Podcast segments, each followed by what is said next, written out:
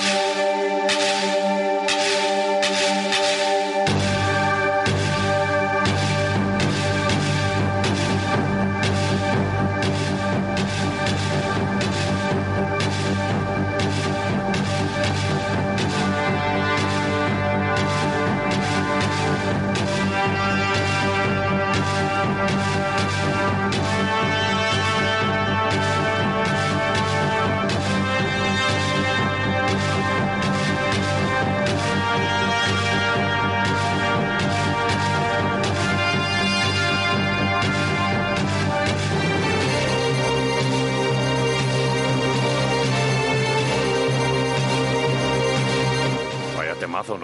este trae recuerdos, ¿eh? Muy bueno. Eh, es- esto era cuando era Canal Plus, ¿eh? Cuando llegaban los equipos al campo, ya Sí, llegan sí, los sí. equipos, Pum, tal, se están pum. bajando del autobús. Qué emoción. Pum, pum, eh, una hora antes, a las 4 de la tarde. Raúl Ruiz, ¿eh? Uno, buenos días. Muy buenos días. Muy buenas. Hacía, hacía muchos ¿Verdad? años que, que no oía esa sintonía, pero Y- muchos, ¿eh? Y nosotros también, y, y- y nos está trayendo buenos recuerdos. A mí, a, a tu amigo Michael Robinson, para empezar, Sí, me, me trae sí. al recuerdo, ¿eh? Sobre todo, que fue uno de los que eligió la sintonía. Eh, la verdad es que eh, faltan ahora referentes en cuanto a eso, ¿no? Que tú dices, Sí. cuando sonaba eso, aunque no estuvieses viendo la tele, decías el partido del... Sí, Ya sabes lo que era. sí, ahí sí, venía, sí, es sí. verdad. Efectivamente, ahora ya no, no, no, no existe eso, es una pena. Oye, recupérala tú para tus reportajes, para tus historias que sigues haciendo desde aquella... Antes eh, estábamos hablando de aquella del Numancia. J me ha dicho no sé qué del Tauritón, aquí Javi. Ah, guau, que yo fue tremendo.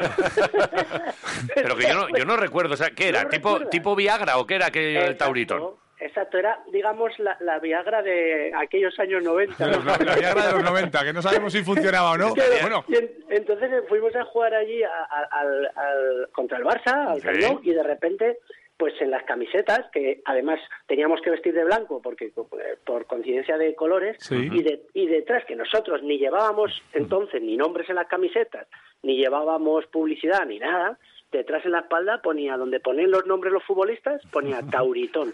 Y entonces Lo- Loti, Lotina, que era nuestro entrenador, Sí. Dijo, ostras, vamos a hacer la risa, pero ¿cuánto cuánto pagan tal? Y el gerente, joder, pero por esto vamos a hacer la risa. Y dice, pues fuera, pues lo quitamos. Dice, pues si no tenemos más camisetas. Dice, "Joder, pues entonces, venga, pintura roja. Y en el Y lo pintasteis, de- ¿no? Sí, en el garaje del Hotel Numancia eh, pintamos el, el, eh, donde ponía Tauritón con un bro- pero brochazo, ¿eh? De, de pintura que luego se te quedaba pegado en la espalda del sudor. Y, y ahí donde estaba eso dije yo, joder, pues voy a rotular los nombres. Y rotulé los nombres de los futbolistas del Numancia. La primera vez en la historia que llevaron nombres el y Numancia. era con rotulador negro encima de la pintura, del brochazo rojo que le habéis metido. Yo, de, de hecho, no salía a calentar, porque no me dio tiempo. Yo lo, lo rotulé en el vestuario mientras mis compañeros calentaban eh, y yo ni pude salir a calentar, porque tuve que rotular los nombres. Vaya historia. Es que eh, eh, ca- casi, eh, bueno, no, es que fue tu primera historia, en realidad, la primera de muchas, ya no las tienes contadas, todas las que has ido haciendo, ¿no? Mm, No, no, recuerdo, imposible. recuerdo muchas porque es verdad que cada que lo, lo bueno que he tenido yo, eh, eh, porque soy un cabezón, que la, la última historia es la primera, es decir, yo ya yo me vuelco en la última historia Sí. y, y me centro mucho, ¿no? Y, y me olvido un poco de las otras, pero es verdad que hay algunas cosas que te las recuerdan, que viene alguien y te lo recuerda. Hace poco estuve en Bilbao y me vino uno, dice, oye, yo soy el torero futbolista. Y digo, hostia, es verdad. o sea, que, que me, lo, me lo van recordando, pero la verdad es que sí que llevo 25 años en esto. Ujú. 25 ya, ¿eh? Casi nada, tú. Buah. Buf. 25, 25. Y lo difícil era, al principio, sobre todo, contar historias eh, diferentes, porque no, no- lo, mío era diferente, más pues curioso, humano, etcétera. Y entonces yo, al segundo año, le dije a Robin, a Michael, Michael, coño, ¿por qué no ponemos, porque entonces no existía WhatsApp, ni existía Internet, ni pues, ¿por qué no ponemos un correo que me puedan mandar gente eh, historias para Sí, ir a grabar? propuestas. Y entonces, exactamente, y me dice, coño, Raúl, ese tiene que ser tu puto mérito, búscalas tú. ¿Pero al final se hizo o no? ¿Mandaba No, te- tanto el inglés? No, era, era el, el pu- el puto amo, como Sí. decía él. Pero el puto amo con tolerancia. O sea, no he visto un tío más tolerante en mi vida. O sea, no, no era el típico jefe que decía, haz esto por mis cojones. No, hoy perdón, por mi... No, claro, No, no, aquí se habla- puede decir lo que quieras. Esto es como, como la barra de un bar. Vale, pues ya, esto se hace por mis cojones. No, él venía, incluso te dejaba equivocarte y luego te decía, ves, te lo dije, coño, tranquilo, tal, no sé qué. O sea, que eso, eh, en eso aprendí mucho, muchísimo. Oye, y, y, en estos 25 años, eh, historias relacionadas con Vitoria, alguna más habrá tocado, ¿no? Claro, joder, hice una, eh, bueno, se me ponen los pelos de punta. Pues, en, una época, cuando entré yo, realmente cuando entré yo en Canal Plus serían 98... No, bueno, entré en 96 sería los dos años, 98, 99. Esto el ascenso entonces, ¿no? A primera. Sí, Sí, sí, porque eh, había una eh, en el consulado de, o en la embajada de, España en Yaoundé, en Camerún, había una vitoriana muy del Alavés, vale. y entonces ella se empeñó em, de a través de directivos y de gente que conocía en el Deportivo Alavés y del Colegio de Farmacéuticos, si mal no recuerdo, vale. de poder hacer una ayuda y mandar material a, a Camerún pero no solo material deportivo, sino también pues medicinas, eh, libros, etcétera, etcétera. Y yo me fui allí en el 99, fíjate, ahora ya está como más habitual. Me fui a África con un par, me fui a África con mi, con mi videocámara, me fui allí y, y era súper cachondo ver a un equipo, de, a, un montón de gente vestidos con las camisetas del Deportivo a la vez, de la primera y segunda equipación. Qué buena cantando el himno del Alavés sí, sí. Y, y, y, emocionados y trataban eso con un cariño, con icurriñas por por un B. O sea, era, era una cosa de loco. Qué bueno. Joder, hace poco lo puse, puse un vídeo en, tengo un canal de YouTube que se llama El Fútbol Según Raúl. Vale. Y ahí puse la, la historia hace poco de, de, del Deportivo Alavés de Camerún. Cuando digamos, cuando el Deportivo Alavés estaba a punto de descender, dije, coño, recordar también de dónde venimos, quiénes somos, tal, no sé qué como diciendo que hay cosas que se han hecho muy bien. Y esta, historia fue buenísima. Oye, pues mira, eh, te llamábamos por el más actual, pero nos remontamos a unos años muy chulos y lo vamos a, lo vamos a, vamos, ahora mismo en cuanto acabe el programa, te digo yo que nos ponemos a verlo, lo movemos aquí un poquito también por redes para que todo aquel que nos esté escuchando tenga la posibilidad de tenerlo localizado, por lo menos. Oye, porque además, hay un detalle, porque es que claro, esto nos pilla lejos, el día a día, no, pero eh, la, la vez también mandaba dinero y, mandaba dinero para uno de los chavales del equipo del Deportivo Alavés de Camerún tuviese la oportunidad de ir a estudiar a la universidad. Y entonces lo hacían a sorteo. Y eh, ese día que yo estaba allí, sortearon, le tocó al de al Central, que era muy bueno, le tocó para ir a estudiar a la universidad y el chaval lloraba. O sea, es que, era, es que no sabéis la ayuda con poco, ¿eh? con poco dinero, lo que se puede hacer, ayudar a una persona. Sí, sí, sí, pues totalmente. ya, lo, tenemos aquí localizado, la verdad que las imágenes y todo esto, sí, con la equipación de aquellos años, con, con la publicidad de ella. sí, sí, sí. Era la, segunda equipación era la roja. La roja, sí, la del Ajax. Esa, eso es, eso es. Sí, señor.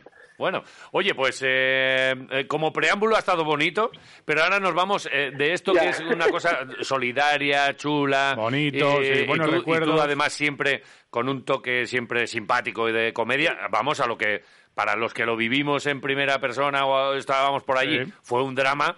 Y, uno de, estos puntos negros que en la historia del Deportivo a la vez, en 100 años, pues sin duda ha habido momentos mejores y peores, pero este es de los que peor recuerdo. Y aquí en Vitoria incluso cuesta todavía hablar del tema. Y, tú nos traes aquí eh, un reportaje que hoy se emite a las 10 de la noche en Vamos, que es qué pasó con Peterman y que es una bueno pues uno de los reportajes que se ha hecho que, más interés está suscitando en las últimas semanas aquí en Vitoria. Para empezar, ¿por qué? Eh, ¿Por qué todo esto? ¿Cómo, cómo te, viene la idea de localizar a Peterman y de hacer un reportaje sobre él? Mira, eh, de, esos reportajes que hacía antes en el día después, ahora ahora hago de estos de una hora. Antes del fútbol según Raúl y ahora Informe Plus, ¿no? Entonces tienes que buscar historias que te den para, para de contenido una hora mínimo, ¿no? Entonces, yo la figura de Peterman eh, eh, le conocí justo cuando llega a España. O sea, cuando se va a la Costa Brava, yo estaba jugando en el Girona, entonces yo y tal, luego empecé a trabajar en la tele y, y fue cuando compró el Palamos. Vale. Y ahí ya le conocí y era pues un ucraniano americano con dinero que compra un club que quiere un juguete y que dice pero se le va un poquito de las manos después porque en esa época pues incluso hasta te resultaba curioso simpático y no hacía daño al revés él ponía dinero y pagaba todo Dios y, y, además yo lo vivía muy de cerca porque el primer entrenador que tuvo fue Quique Yagüe que fue el último en la vez eh, que jugó conmigo. Eh, también fue, fui compañero de Chuchicos en el Numancia. Mira. También de Quique Alonso, que estuvo también trabajando en, el Alavés en aquella época. Entonces, me llegaba muchas cosas directamente, ¿no? Y me suscitaba mucha mucha curiosidad. Luego se le fue de madre. Y en el Alavés, desde luego, eh, se le fue la pelota y la lió, ley concursal, dejó aquello patas arriba, pero desapareció. Ya eh, nadie, nadie más supo de él. Y entonces yo decía, joder, es historia de nuestro fútbol, un tío que, bueno, que ahora, eh, ahora estamos acostumbrados a que venga un chino o que venga un árabe y compre un club. Sí. Pero en aquella época no. en, aquella época, pues sería de, los primeros.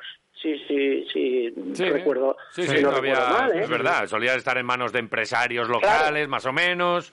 Pero que venga un tipo de fuera, compre las acciones y, y haga y deshaga, pues no, no estábamos acostumbrados, es verdad. Ni fondos de inversiones, estas cosas no había.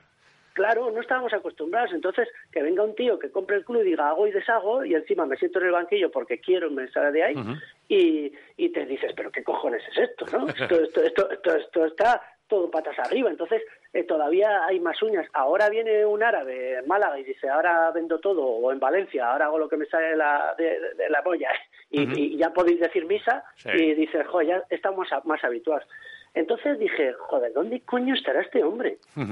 ¿Qué, será de él? Y sobre todo, ¿qué piensa? ¿Qué piensa de lo que, pasó entonces? Eh, eh, con, algunos episodios, algunos deportivos, otros personales. Aquí fue muy famoso el encontronazo con Luis Carreras, del que hemos sacado, mira, un, pequeño montajito. Esto, esto pasó hace unos cuantos años aquí en Vitoria-Gasteiz, el Deportivo a la vez, y uno de sus jugadores emblemáticos, Luis Carreras y lo he hecho lo que tenía que hacer. Me arrepiento absolutamente de nada. Me cago en tu puta madre, me cago en tu padre y tus muertos y que mis hijos se follen a tus hijos. No dijo eso. Que se jode hijos de tus hijos. Sí, era feísimo. O fue un trato vejatorio total, en el cual no pude rebatirme nada. Que yo dije, sí, yo soy incompetente para no haber quedado toda esta mierda antes. A mí me dijo ayer, va, pues si tú ya estás acabado, pues que puede ser posible. Año y medio, dos años y medio comiendo sopa boba, comprando a día y solo creando mal ambiente. Yo me he sentido muy herido, muy herido. Eso no tiene maldad, eso se dice mil veces. Y mil veces algún jugador me llamaba o maricón o hijo de puta y siguieron jugando. Es duro. Cuando se te pone enfrente es duro. Yo le dije también delante de los compañeros, dijo, oye, menos mal que dices con risa porque que no te levantaba la cabeza.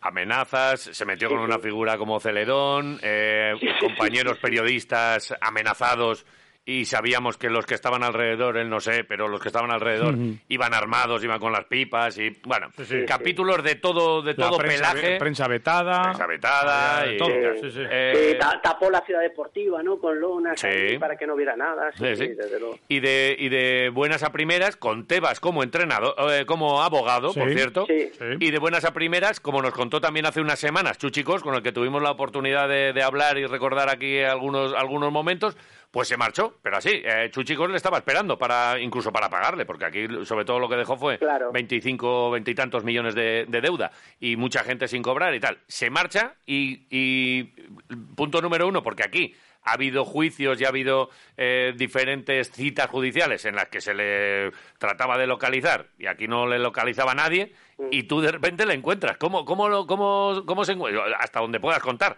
¿Cómo se encuentra un tipo como este?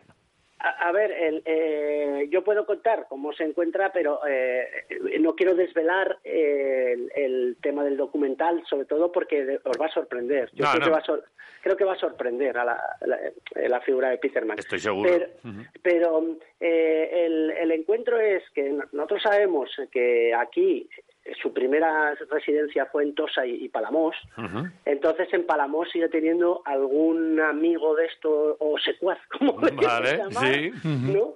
Eh, y, y, a través de, de, ese amigo, eh, un compañero mío que se llama Víctor, pues le insistió, le llamaba, le llamaba durante dos meses, ¿eh? No, es, no, es, no es, una cosa de hoy, de hoy para mañana. Durante dos meses eh, y él no quería, evidentemente, Peter, Peterman no quería. No quería, no quería, no quería, hasta que un día, pues dice, pues puede ser, ¿no? Y ya le empezamos a apretar a través de mi compañero, pam, pam, empezamos a apretar.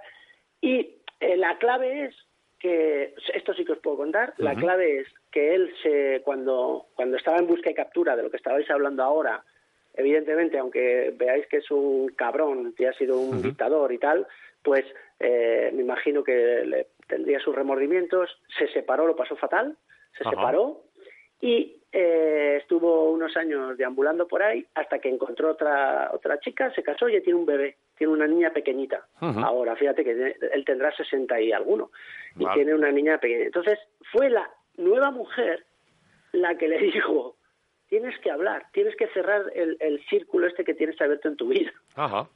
Y entonces, entonces esa fue la clave. La clave fue que siempre tienes que tener una, una ayuda externa. yo, yo a él le conozco hace muchos años y, y, y, me conoce de sobra.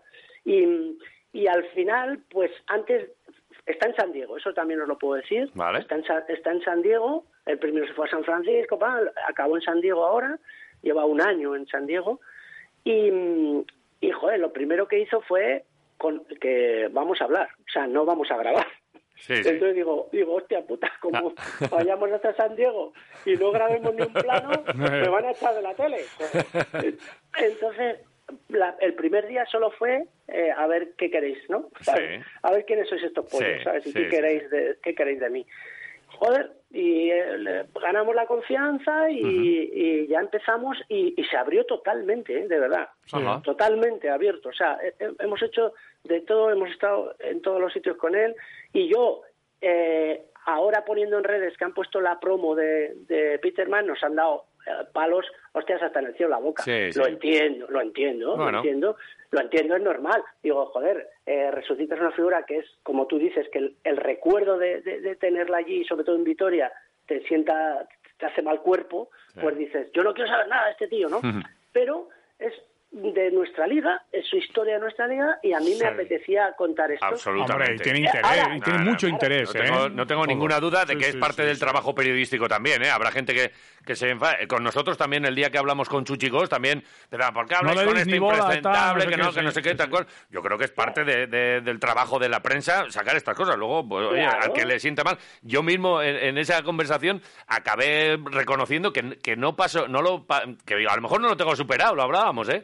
Pero, pero es, es un ejercicio que hay que hacer ¿eh? después de un tiempo, echar un vistazo a lo que pasa y a lo mejor incluso darle la oportunidad de que eh, incluso pida perdón, que no sé si, si tocará o no, igual es desvelar más de lo que, de lo que hay que desvelar. Lo veremos a, a, las 10, pero... Lo veréis, pero, pero lo que digo yo es que eh, también, no solo para, para esto, sino que, que de esto también se aprende. O sea, quiero decir, que, que, que veamos que, que, no nos vuelva a pasar, que luego es que yo, desgraciadamente, en mi tierra, en Logroño, el Club Deportivo Logroño desapareció, en el equipo que jugué yo durante 10 años, desapareció, por cosas así. O sea, quiero decir que cuando tú eh, dejas el club en manos de ven un tío o el que sea, que sepas que tiene un dueño. o sea, que sepas que el club tiene un dueño y que el dueño puede hacer lo que le dé la gana, porque es suyo y es su juguete. Entonces hay que tener mucho cuidado cuando vas a vender un club en manos de quién lo dejas. Lo digo por la masa social,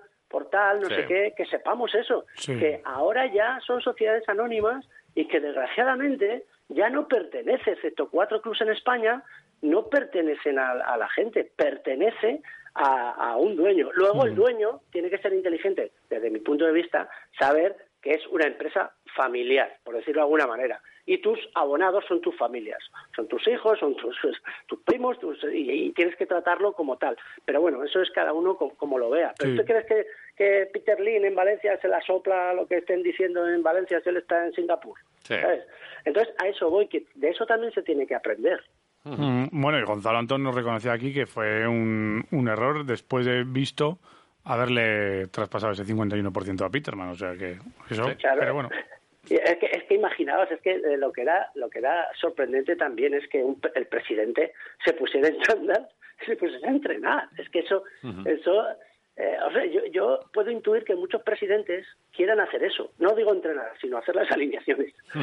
Habrá muchos que igual lo quieren hacer, pero, pero este venía con el pecho descubierto. Dice, no, no, yo mando, yo quiero entrenar y yo me voy a sentar en el banquillo y yo voy a decir los cambios y yo voy a decir lo que se tiene que hacer. Y sé más, sé más que el entrenador y... le, pongo a uno que no sepa mucho o que sepa o que, o que le permita que me meta yo ahí y que me permita eso o ya está, o que yo considero que, que, le, puedo manejar o que él se deje manejar por mí y que acepte todo esto, que también tiene hay que tener tragaderas para aceptarlo. Claro, eso es eso es lo que hablabas de, de, Chuchi Cos, que Chuchi es, es amigo mío y ha sí, conmigo y tal, pero eh, no dejo de reconocer que eh, y Quique Yagüe también es amigo mío y es todo lo contrario que Chuchi Cos, o sea, que fue el que le puso las pilas. Pero pero hay que entender a cada uno en su momento y yo ni estoy a favor ni estoy en contra. Yo creo que no lo haría, pero bueno, el, eh, lo que hemos intentado es que haya muchas voces, que haya muchos eh, testimonios o unos de, aquella época, algunos no han querido, por ejemplo, habéis puesto el corte de carreras, carreras no ha querido saber nada, o sea, pues me hubiera gustado entrevistar a carreras, pero pero no ha querido, y, pero hemos intentado entrevistar a mucha gente de las diferentes épocas, desde el inicio, ¿eh? desde Tosa de Mar, Palamos, Santander y Vitoria, y, ver Qué, qué, visión tenían ellos de, de Peterman, ¿no? Y qué visión tiene Peterman ahora con los años de lo que hizo yo creo que, que, que, va a gustar. No, no tenemos ninguna duda y que, y que, vamos, que es que es información, a ver qué pasa con el, con el tipo, que por cierto se ha tocado la carita, ¿eh? Sí, Se, ha, metido ahí un poquito de plástico y tal. Está... Parece otro, ¿eh? Sí, sí. Es que ten en cuenta que creo que la mujer tiene como 30 o 40 años menos. Mm. La nueva mujer. Bueno. Pero ahora saldría otra vez desnudo. ¿Tú crees que saldría desnudo otra vez como salió entonces? Que salió posando. te voy a decir eso sí que te lo voy a decir que también sale en el documental. es de lo poco que no se arrepiente. Mira, anda. De, salir desnudo. Y que eso no le importaría volver a hacerlo. Mira, su, Mira. su culo ahí en el asiento del, del banquillo de Mendizorroza. Y en el larguero, ¿no? Estaba en el larguero. Sí, sí, sí. Ahí, bueno, bueno, bueno. Hubo, que, hubo que cambiar ese asiento, ¿eh? Después, ya no. bueno, Peterman, una figura comprometida. No sé si te llamarán los jueces ahí para, para buscarle localización. no sé cómo está el eh, tema, ¿eh? Evidentemente, eso también le, le, pregunté. Durante un tiempo estuvo ahí en Estados Unidos yendo al juzgado, conectándose, etcétera, etcétera. y, y, ya eh, aquello se solucionó. Me enseñó un papel y aquello se solucionó. Sí. Em, tenía, ahí, tenía ahí a Tebas de abogado y... Tenía una orden de búsqueda y captura. Sí, sí. Eh, pero, pero aquello ya eh, parece que ha prescrito. ¿Ha, librado entonces? Según según él cuenta, sí. Y, y él, bueno, y nos enseñó eh, un papel. Bueno, no, no, oye, bueno, lo, veréis en el... En el lo veremos, luego, lo, luego lo vemos. ¿Qué es una hora? Sí, 53 minutos, así, vale. 53, 54. Vale. Que, y, llega ahí, bueno, es que claro, es que te iba a pedir como una especie de, conclusión o algo así, sin que nos desvele nada, ¿eh? Pero, pero a, los que somos así eh, alavesistas y, y, esta figura nos duele, ¿va a salir él como eh, arrepentido, no arrepentido? no... lo que no, lo que, lo que he intentado por, por, por activa y por pasiva, y lo hablaba con mis compañeros que han estado conmigo trabajando en esto, lo que sí que he intentado, es decir, no podemos, eh, ¿cómo se dice eso?, tener el síndrome de Estocolmo, ¿sabes? No podemos que la figura de Peterman que nos encontremos en ahora nos absorba el, tarro y, olvidemos lo que ha hecho. Para eso nada. Entonces, lo que sí que eh, he intentado es retratar desde que llegó hasta que se fue y lo, que está haciendo ahora. Simplemente retratar eso. Eh, lo que nos los que os vais a encontrar, de verdad que yo creo que, sorprenderá, a algunos gustará, a otros no, pero eh, lo que sí que la reflexión general, es decir, que, en nuestra vida todos cometemos errores, algunos excesivos, porque este, lo de este hombre fue excesivo, eso es así, o sea, lo que hizo en Vitoria, lo que hizo en Vitoria no tiene nombre, o sea, eso, eso, eso es así y eso hay que, hay que reconocerlo. Pero, como decía que la, la, como dice, las buenas decisiones vienen de, de la experiencia. Es una frase buena esa que, que, nos decía. Las buenas decisiones vienen de la experiencia, pero la experiencia la adquieres con malas decisiones. Entonces, es un poco, yo creo que con esto lo, he dicho todo, ¿no? Yo creo que, que, que sobre todo también que es un programa de televisión, o sea, que tiene que entretener, no solo eh, informar, que yo creo que tiene que ser entretenido, que la gente que no sepa quién es Peterman, ni que sea del Alavés, ni del Racing, ni del Palamos, se enganche a verlo, ¿no? Porque... Sí, sí, una historia que, que, aunque no la conozca, que la conozca de primera mano ahí, ¿no? También. Efectivamente, y sobre todo, eh, nosotros lo conocemos, pero hay gente de joven que no sabe ni quién es Peterman ni lo que ha pasado. Entonces, a esa gente también está chulo que, que, vea lo que pasó en su día y, y seguramente dirá, no me jodas, pero esto cómo era posible, Bueno, pues lo, lo veremos. Eh, nos remontaremos veinte, veintitantos años atrás. ¿Os he dicho que juega al ajedrez con sus hijos? Eh, no. Sí, tío. Eh, sí, decía, ¿no? Jugué al ajedrez con sus hijos, ¿Por qué? Porque me metieron en una partida de estas simultáneas. Vino Karpov aquí a Vitoria. Me metieron, me metieron en una partida simultánea ahí con 25 personas y entre esas 25 eh, personas estaban sus hijos. Él quería que sus hijos jugaran contra Karpov. Se empeñó y ahí estaban sus hijos. Y al final acababan jugando contigo en vez de con Karpov. No, ¿Tú eh, tocaste una, una, pieza que había tocado Karpov? Pues seguro, sí, hombre, claro. O sea, yo jugué contra, cara, a cara con él. juego contra Karpov, tío. Joder, esta me la tienes que contar Ya te la contaré. Pero estaba Peterman ahí, yo me acuerdo de eso, que estaba Peterman ahí con sus hijos. Mueve, mueve al fil, mueve a caballo, pero, mueve, pero mueve ganaste, torre. ¿Ganaste o palmaste? Eh, eh, acabé mejor que sus hijos, creo. Tengo un orgullo. o sea que Ese es mi orgullo. Hombre, palmamos todos. Los 25 caímos ahí como sí, moscas. No, no, normal, normal. vale, pues en 12 horas exactamente, a las 10 de la tarde, de la noche, ya, estaremos ahí con Vamos en el, en el canal puesto en, en televisión y, bueno, no sé si hasta con palomitas y, con mucha expectación aquí en Vitoria, sin duda. Seguro que en Santander también y en otros sitios. Y todos los amantes del fútbol y de las historias curiosas que trae Raúl Ruiz, pues seguro que Si alguno escucha a su vecino gritar o lo que sea, es porque a esas horas es porque está viendo el documental. algún improperio igual le sale porque le vea el documental a alguno. O sea, que tranquilidad. Eso es. Alguno caerá. Mientras, no me, mientras no me insulten a mí. Nada, no, alguno caerá, es parte de la profesión, de vez en cuando nos cae alguno. nosotros, desde luego, te damos la enhorabuena y a nosotros nos parece que esto es un, un ejercicio que, que, hay que hacer y que poco a poco lo iremos superando también, ¿eh? De nuestra generación de, de, de, alavesistas, pues habrá que ir superando esta historia, sobre todo porque afortunadamente, pues bueno, estamos en otra, en, otra situación y el club existe, ¿eh? Que es que es verdad que, esto podía haber acabado con... Se acabó aquí el Deportivo Alavés y no. 101 o dos años después, aquí estamos dando, dando guerra todavía. Eso es. Pues, pues oye, Raúl, que ha sido un placer, que muchas gracias, enhorabuena y hasta la próxima. Sigue haciéndonos disfrutar. Pues muchas gracias, quiroleros. Un placer. Y, y, no os perdáis el Deportivo Alavés de Camerún, ¿eh? No, ahí lo tengo aquí en el ordenador ahora mismo y, estoy incluso viendo alguna imagen y es que es, es, gloria, es guapo. Ese es, ese es uno, pero hice, es que me dio para tres, para tres reportajes, hice tres. Ajá. Yo tengo aquí el, el, Alavés de Camerún, campo, campos de tierra. Y... pero de tierra roja, de esta sí, sí, ¿eh? Bueno, ese campo lo hicieron eh, ellos mismos con sus manos quitando selva, o sea, a machetazos. Mira. O sea, que flipas, ¿eh?